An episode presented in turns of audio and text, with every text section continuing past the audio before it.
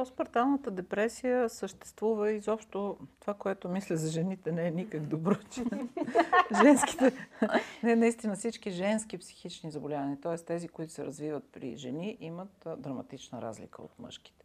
Мъжете боледуват много по-нормално от нас жените.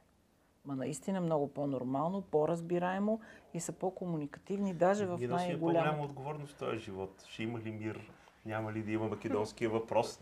Това беше сексистко изказване, но ще го оставим за друг път. Здравейте, аз съм Вяра, вие гледате Матине. Днес ще си говорим за една тема, която сме дискутирали и в предишни месеци, в предишни предавания, а именно за гените какво говорят те за самите нас. Точно така. В днешния епизод обаче ще обърнем вниманието на персонализираната медицина към нейната връзка с психичното здраве. В студиото на Матине са доктор Димитър Георгиев, гинеколог и съосновател на една от водещите компании пионери в сферата на персонализираните генетични изследвания, както и доктор Светослава Гълбова, водещ психиатър и директор на Държавната психиатрична болница Свети Иван Рилски. Здравейте и на двама ви! Здравейте! Здравейте. Винаги сме много щастливи да, ни, да ви видим, а сега в колаборация вас двамата на едно място. Този разговор ще бъде изключително вълнуващ, вярвам го. Така е, да. На мен ми се иска обаче преди всичко да започнем, доктор Георгиев, с едно кратко напомняне, особено за зрителите, които са пропуснали предното ви участие в Матине. Каква роля играят генетичните изследвания в превенцията, диагностиката, че и дори лечението на редите заболявания?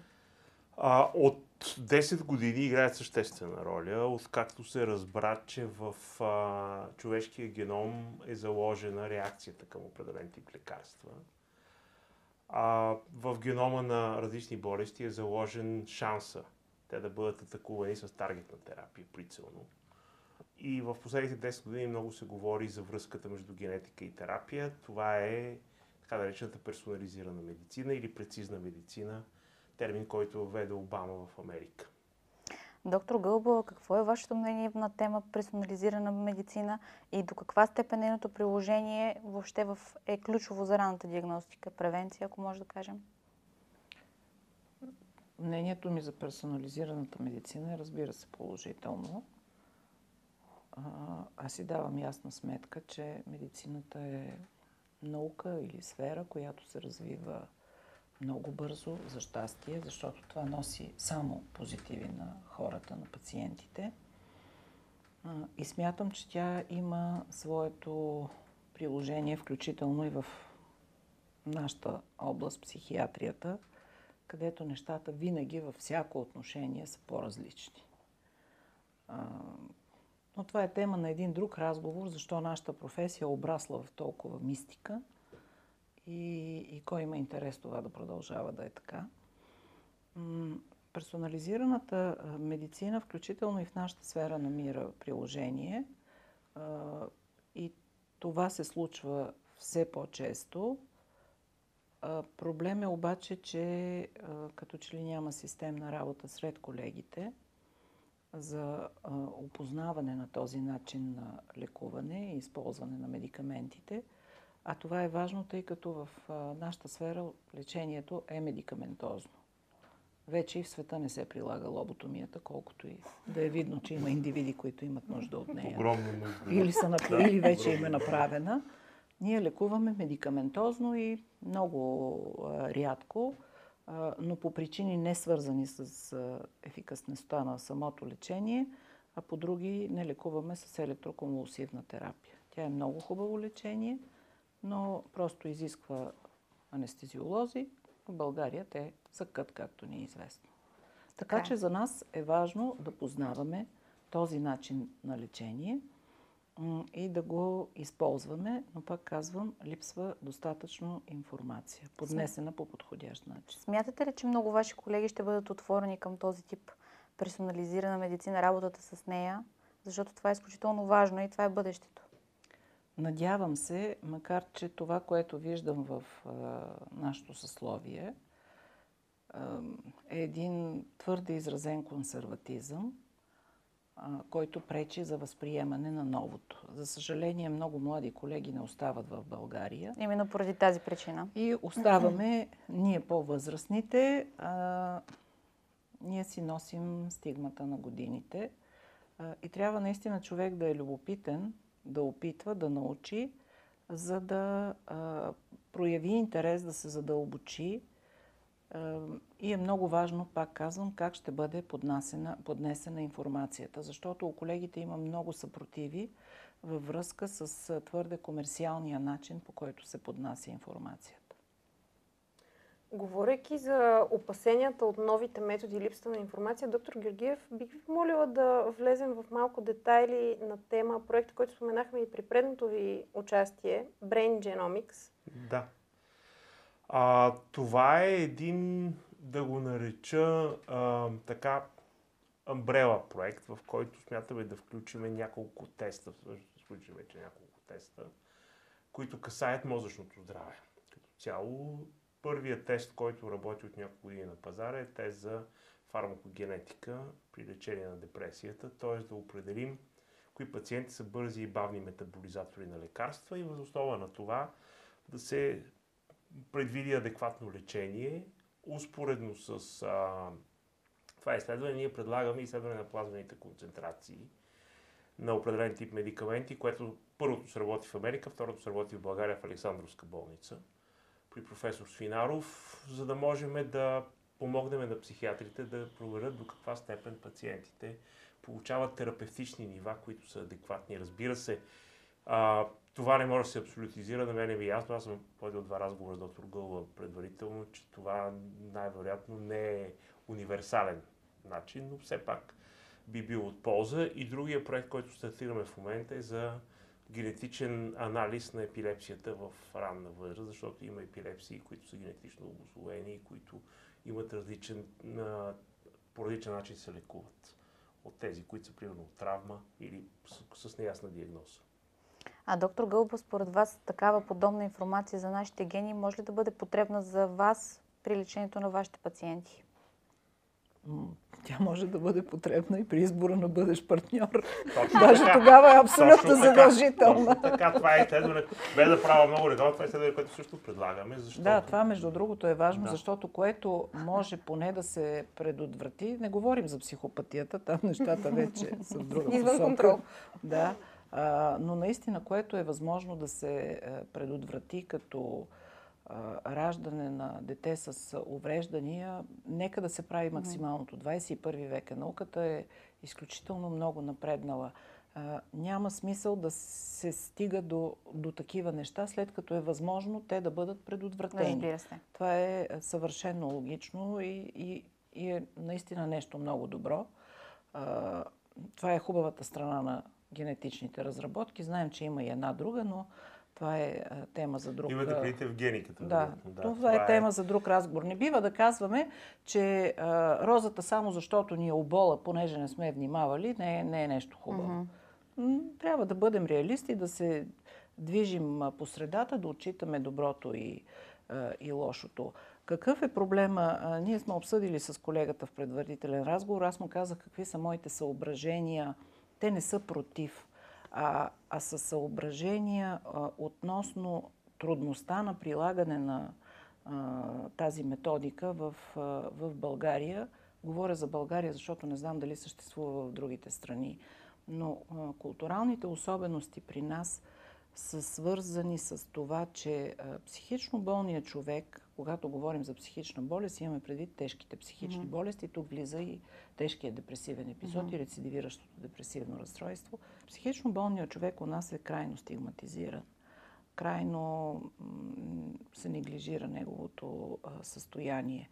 А, няма я тази система от грижи, която трябва да подпомага семейството в обгрижване на психично болния човек, а, поради което близките се зареждат с една огромна надежда това веднъж за винаги да се оправи, да се приключи и техният човек да е здрав, да тръгне на работа, да е социализиран и така нататък. И когато у нас се чуе, че аз съм говорила с, близки на много пациенти, с, този тест те го възприемат като едва ли не последна инстанция и се, и се натоварват с една огромна надежда, която може и да не бъде оправдана. Това е факт. И следва едно огромно разочарование, следва едно отричане изобщо на лечението, каквото и да е. Е, И това създава натоварване. Втория съществен проблем е, че една фирма, която използва такива тестове, вярно не за депресия, за, за шизофрения, го прави това срещу предлагане на съответния финансов стимул за лекарите.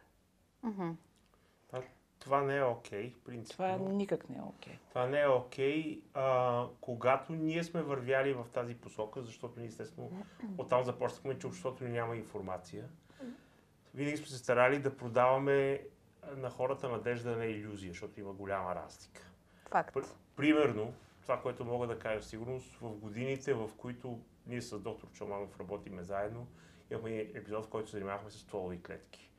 И тогава продавахме надежда, която след това стана иллюзия, защото просто се изпусна момента да се патентова възможността от стволовите клетки се прави лечение. Сега, днес вече има лечение с стволови клетки, които са така наречените ATMPs, Advanced Therapies, които взимат от пациента клетки, преработват и връщат. Това е точно автотрансплантацията, която ние очакваме случи, не се случи.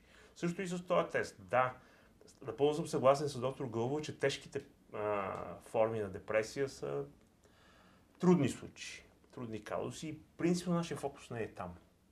Нашия фокус е в хора, които са с по-леки, с гранични състояния, които обаче имат проблеми с терапията. И сега няма какво да си крием. Аз мисля, че миналия път ви разказах този вид, дето отива един пациент от психиатрия. Много вид за гинеколози, ама аз знам един за психиатри. Аз знам много за Да. гинеколози, но не И са за отива пациента при психиатър и тя каза, сега ще излекувам със сигурност. Ще дам едно хапче, което може да не ти подейства. После ще дам едно второ, което вероятно ще ти подейства. И ако той ти подейства, ще дам трето. Пациентът казва, би дайте ми направо третото.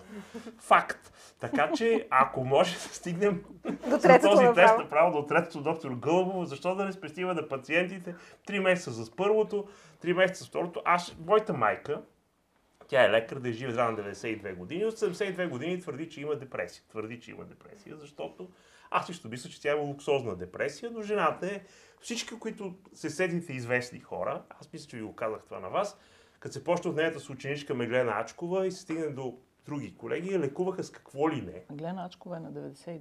Майка ми е 92, не знам Меглена Ачкова на колко. Ами, защото казахте са ученичка. Еми, съученичка е била някъде, мисля, че не знам на колко е Меглена Ачкова. А, пардон, мисля, за Миглена Тачева мисля. Не, не, не, не, не. грешка, да, на 92 е професор. Точно така, да, те. Да. А, и кой ли не я лекува? А, мога да ви изброя, включително тя отиде да си направи електроconvulсивна терапия по нейно настояване, съпротива от моя страна. Аз заведох анестезиолог, защото точно такава е ситуацията. И не помогна да свърши работа. Тя беше А тя, позволете за личния въпрос, но направи ли си генетично Да. изследване, бидейки ваша да, майка? да прави сигурно, но вече на 85-6 години тя беше първият пациент и тя вече не взима такива, защото на 85 какво да лекуваш? То. Не, че съм ми отписал жената, обаче тя е вече много на години и непрекъснато ми опява за тая депресия. И непрекъснато казва, нищо не ми действа. И Сега- ето го третия проблем, той е най-съществен от всичките. Това, че се дават на колегите пари да го правят е отделен въпрос. Там проблема е етичен. Но третия проблем, най-същественият, психичните заболявания не са само невротрансмитери. С лекарствата ние променяме невротрансмитерни вериги. Гаделичкаме допамин, серотонин, норадреналин, лекувате адреналин, най-различни да. неща. Само, че човек не е само невротрансмитерни вериги. То е минало, то е опит, то е любови, то е провали, то е, образование, то е менталитет, то е домашно възпитание, то е преживяване. Тоест, върху чисто психичната част на проблема, ние не въздействаме с медикаменти. И много, на много пациенти не им, наистина не им действа нищо. Онзи ден имах такава, която за 20 години, точно 20, е изпила цялата психофармакология. Без изключение. И се води с рецидивиращо депресивно разстройство и е, е пенсионирана по болест и така нататък. Но тази жена всъщност е много дълбоко нещастна. Тя е с дисоциативна личностова структура, т.е. склонна е към хистерични прояви. И целият свят ти е крив. След развода преди 20 години мъжа и си създава ново семейство, деца и така нататък. Тя се чувства тотално нереализирана, но категорично не желая психотерапия или промяна на някакви нагласи. И при нея, наистина, а е, за тези 20 години всичко е пито достатъчно дълго време в достатъчно високи дози. Ама всичко, което го има на пазара. Всичко. Без тези дългодействащите антипсихотици, защото те са много скъпи. Но оттам нататък тя нямаше хапче, което да не е пила. И дойде с заявка, че иска хапче. След един час разговори аз и предложих вариант да я насоча към специалист, клиничен психолог, съвсем конкретен, който работи точно с такива пациенти, тя каза, не, аз искам хапче. На мен, ако хапче не ми помогне, няма кой друг. Сега искам да отворя една тема, която е свързана с следродилната депресия, която в България не знам защо се превърна в тема табу. И ние имаме огромното удоволствие в студиото при нас в Матине да разговаряме с гинеколог и психиатър, да ни кажат малко повече по темата, защото тя пък по някакъв начин кореспондира и е свързана с друга тема, която е свързана пак отново с NM Genomics и нека да стартираме. Първият въпрос е има ли постпартална депресия? Естествено, че има. По литературни данни 10% от ражданията завършват с депресия. Аз мисля, че са да дори доста повече. Ами това е литературата, вероятно. Един мъж няма как да знае Да. дали има Не е така. Вижте сега, не е така, защото а, в литературата също пише, че има и бащи засегнати от постпартална депресия. Те имат и Разбира се, Да, е. има, да. Но въпросът е, че а, 10% а, по литературни данни има от нашите епизодични контакти с психиатри, които се опитваме да вербуваме да ни помагат. Те казват, такова нещо няма, аз не съм чувал. Или един симпатичен наш приятел каза, аз в кариерата си, той колко време съм лекувал три такива жени. Тоест проблема е не дали го има или го няма, а до каква степен, точно както каза доктор Гълбова, тези жени са стигматизирани и те се прибират, затварят се в себе си. Да, те просто не търсят и лечение не и търсят. помощ. Другия голям проблем е, който е ясен за всички, е, че за да дадеш антидепресанти на една жена, в по-голямата част от случаите трябва да спреш кърмата. Именно. Което само по себе си е ишо. Нали? Това е тема. Но, примерно, аз изпълням, като се обучавах преди много години по гинекологична ендокринология, имаше един професор от Лондон, който казваше, жените с постпартална депресия трябва да избягват три неща, започващи с П. Психолог, психиатър и прогестерон. Той твърдеше, че лечението е, а, че постпарталната депресия е резултат от падането на плацентата, а плацентата е един, едно кюмбе за хормони. То- Тя произвежда огромно количество хормони. В момента, в който падне, логично този срив в организма на жената, това беше неговата хипотеза и ние а, известно време се опитахме да лекуваме с естрадиол, което си има рискове, разбира се, но ефектът не беше добър. Така. Аз все пак не мога да си обясня. Окей, персонализираната медицина може да помогне в тази насока, предвид това, че може генетично да ни каже дали сме склонни към постпартална Това не депресия. съм го казал никога и не го твърдя. Добре. Вероятно някога това ще може да се Така. а, каже, но това не е вярно на този етап. Сега, Няма литературни данни Да го това. кажем на по-прост език. Имам едно дете, решавам, че искам да имам второ дете. М, Смятам, че съм била в доста дълга постпартална депресия. Преминала съм го. Така, с първото ми дете. Да. Сега обаче за второто ми дете, което планувам, аз искам да знам, като си направя такъв тест, колко точно съм генно склонна към подобно Няма нещо. тест. Няма такъв Не. тест. Няма такъв тест. Има алгоритмични таблици в някои клиники, които правят връзка, да речеме, примерно с а, а, определени феномени по време на бременността, а, с начина по който е забременяла жената, с начина по който живее. Но генетично да кажеш да ще направя постпартална депресия, такова нещо няма. Това не Значи, трябва да Ренета, минаваме на въпроса тестуваме нашите мъже, които вече те са ни мъже, понеже двете сме омъжени жени, поне да знаем какво ни очаква. Ами, добре. Как, разбира се, свързано с... Вие какво мислите за постпарталната депресия? Постпарталната депресия съществува изобщо това, което мисля за жените, не е никак добро, че женските, не, наистина всички женски психични заболявания, т.е. тези, които се развиват при жени, имат драматична разлика от мъжките. Мъжете боледуват много по-нормално от нас, жените. Ма наистина много по-нормално, по-разбираемо и са по-комуникативни, даже в Ние носим най-голямата по-голяма отговорност в този живот. Ще има ли мир? Няма ли да има македонския въпрос? Това беше сексистско изказване, но ще го оставим за друг път. А, та, а, всички же- периоди на жената, а, като от пубертета нататък, са свързани с повишен риск от всякакви психични заболявания. Като започнем от ам, а, предменструалния синдром, който в, нашата, в нашото съсловие се нарича синдром на лудата крава. А, Което е отвратително в интерес на истина, защото този синдром съществува и в края на Съществува, краища той е проблематичен. Много лесно се диагностицира. Извинявайте, че ви Да. прекъсвам, много лесно се диагностицира, но страшно трудно се лекува. Да, много е трудно, Да. наистина. Факт е А, след това ражданията, бременността, ражданията, климакс, менопауза, всички периоди са рискови и да, да, постпарталната депресия съществува. тя няма собствена клинична картина на постпартална. Тя се нарича така, защото е след раждането. Мгм. Тя не е като клиника нещо Мгм. по-различно от обичайната депресия. Мгм. А, и да, може да бъде и тежък депресивен епизод по, по нашите критерии. Може да се развива, може да се развие психотична депресия или психоза. И затова в много законодателства, включително и в нашото, ако майката убие детето си до 72 часа след раждането, може да се признае невменяемост. Да. Частична невменяемост, особено ако детето е с уродлив вид, Да, тогава е да, а, така да. че по тези въпроси е а, мислено, затова така е измислено и да, това съществува.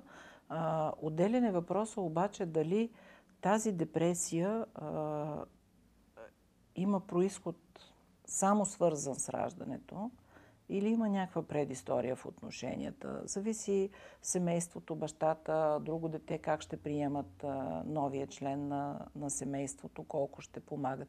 Вижте, депресията е едно а, полифакторно обословено заболяване. Трябва да се струпат много фактори на куп, за да се разболее един човек от депресия, независимо дали тя е постпартална или е някаква друга. Или е ендогенна, или е екзогенна.